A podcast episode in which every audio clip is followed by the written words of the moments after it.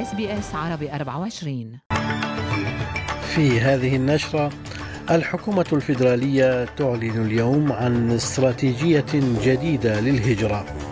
منظمة الصحة العالمية تعتمد قرارا يدعو لإرسال مساعدات فورية لغزة.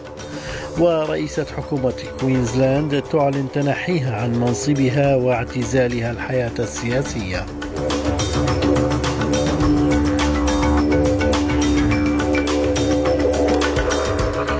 سليم الفهد يحييكم وإليكم التفاصيل. من المقرر أن تعلن الحكومة الفيدرالية اليوم عن استراتيجيتها الخاصة بالهجرة والتي سترى تقليل أعداد المهاجرين الذين تستقبلهم أستراليا. وستعلن وزيرة الشؤون الداخلية كلير أونيل رد الحكومة الفيدرالية على المراجعة الرئيسية لنظام الهجرة. وكان رئيس الوزراء أنتوني ألبانيزي قد أشار السبت إلى أن الاستراتيجية ستشمل تقليل عدد المهاجرين واتخاذ إجراءات لوقف أولئك الذين يسيئون استخدام تأشيرات الطلاب الدوليين. ومن المتوقع أيضا أن تعالج الاستراتيجية التغييرات في التأشيرات آه، مسألة استغلال العمال. اعتمد المجلس التنفيذي لمنظمة الصحة العالمية بالإجماع قرارا يدعو لإرسال مساعدات فورية إلى غزة لمواجهة الوضع الصحي المتدهور في القطاع الفلسطيني. وبعدما فشل مجلس الأمن الدولي في الدعوة لوقف إطلاق النار بين إسرائيل وحماس بعد استخدام الولايات المتحدة حق النقض الفيتو تبنت الدول الأربع وثلاثين الأعضاء في المجلس التنفيذي للمنظمة بالإجماع. قرارا يدعو إلى مرور فوري ودون عوائق للمساعدة الإنسانية إلى قطاع غزة. وكان رئيس المنظمة جيبرسوس قد وصف الوضع الصحي في غزة بالكارثي مؤكدا أن وقف إطلاق النار هو السبيل الوحيد لتحسين الوضع هناك. A ceasefire is the only way to truly protect and promote the health of the people of Gaza. I deeply regret that the Security Council was unable to adopt a resolution on such a ceasefire last Friday. Gaza's health system is on its knees and collapsing. Only 14 hospitals out of the original 36 are even partially functional. يأتي ذلك فيما يتواصل القصف الجوي والتوغل البري الإسرائيلي في قطاع غزة. فقد أعلنت وزارة الصحة الفلسطينية ارتفاع الحصيلة جراء القصف في غزة إلى 17997 شخصا منذ السابع من أكتوبر تشرين الأول. حوالي 40% منهم هم من الأطفال. وعن آخر التطورات على الأرض تقول مراسلة أس بي أس عربي 24 في الأراضي الفلسطينية راما يوسف. مقابل ذلك تستمر الحرب لشهرها الثالث طبعا وتزداد حدة وضراوة بعد فتح جبهة جنوب قطاع غزة في منطقة خان يونس تحديدا التي تتركز فيها الكثافة السكانية الأكبر من المواطنين حيث أعلن الجيش الإسرائيلي مقتل ما يقارب المئة جندي حتى الآن منذ بدء الحرب البرية آه، في القطاع. فيما أعلنت وزارة الصحة الفلسطينية مقتل ما يزيد عن 17700 فلسطيني حتى الآن. من جانب آخر دعا رئيس الوزراء الإسرائيلي بنيامين نتنياهو عن بيان صدر عنه مقاتلي حماس إلى الاستسلام قائلا إن نهاية الحركة أصبحت قريبة مع اتساع نطاق الحرب المستمرة منذ أكثر من شهرين في قطاع غزة على حد تعبير البيان. يأتي ذلك أيضا فيما أصيب جنود إسرائيليون بجروح في هجوم بطائرة مسيرة أطلقها حزب الله من جنوب لبنان الأحد بحسب ما أعلن الجيش الإسرائيلي.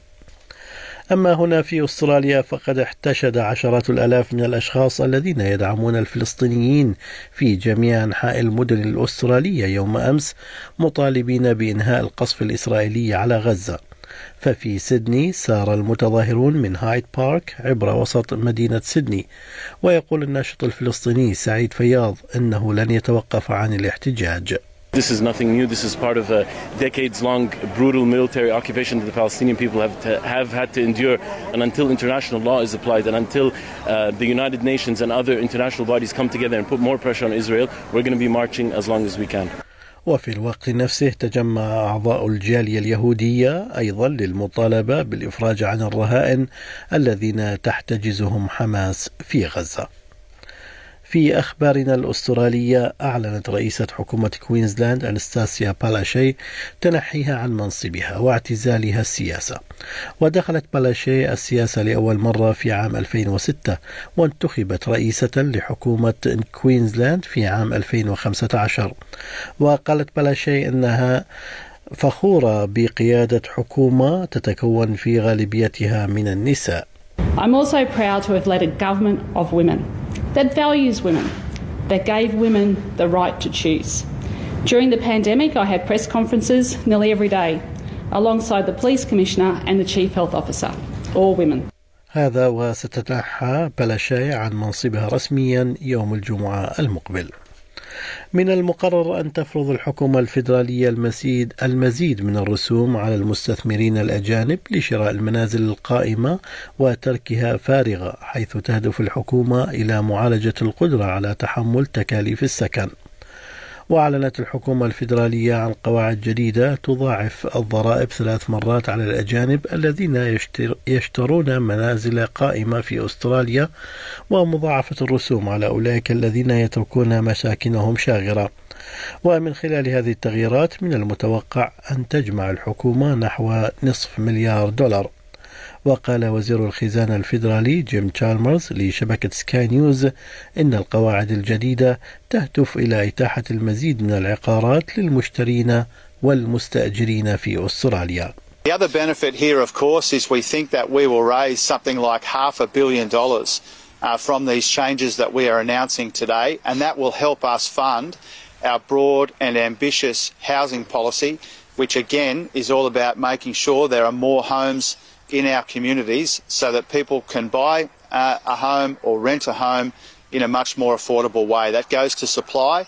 Uh, that's what our broad and ambitious housing policy is all about, and that's what these announcements are about as well. فتحت مراكز الاقتراع في مصر أبوابها صباح الأحد لانتخابات رئاسية تجري على مدار ثلاثة أيام حيث يخوض السباق الرئاسي إلى جانب الرئيس عبد الفتاح السيسي ثلاثة مرشحين غير معروفين على نطاق واسع من الجمهور. ودعي 67 مليون مصري للإدلاء بأصواتهم في هذه الانتخابات الرئاسية. قال وزير برنامج التأمين الوطني ضد الإعاقة NDIS بيل شورتن إن التغييرات القادمة على البرنامج ستضمن حصول كل أسترالي على العلاج الذي يحتاجه اعتمادا على حالته. وسيتم تنفيذ التغييرات بناء على 26 توصية لمراجعة استمرت ل 12 شهرا للبرنامج والتي صدرت الخميس الماضي. وأشارت المراجعة إلى عدد من الجوانب الرئيسية مثل كيفية حصول الأشخاص على خدمات البرنامج وكيفية وضع الميزانية لحزام الدعم الفردية والمبلغ الذي يمكن لمقدمي الخدمات تحصيله مقابل خدمات معينة. وقال الوزير شورتن إنه من المتوقع أن تتغير الأمور في المستقبل القريب.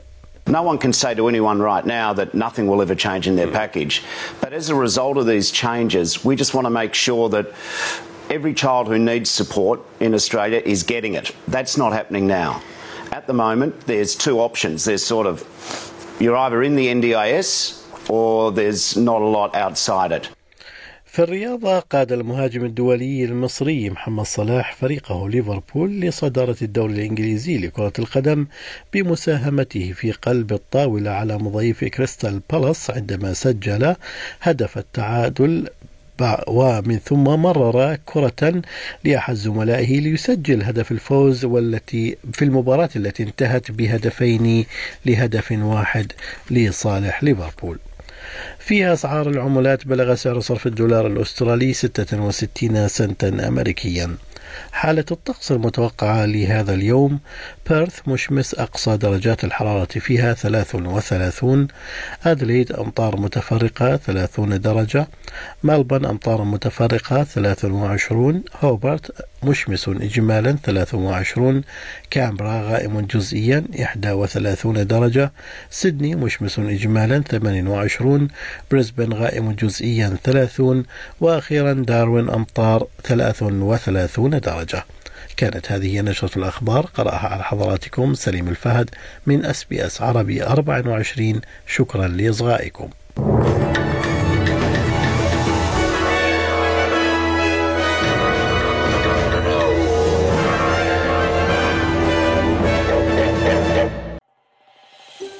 هل تريدون الاستماع إلى المزيد من هذه القصص؟ استمعوا من خلال أبل بودكاست، جوجل بودكاست، سبوتيفاي أو من أينما تحصلون على البودكاست.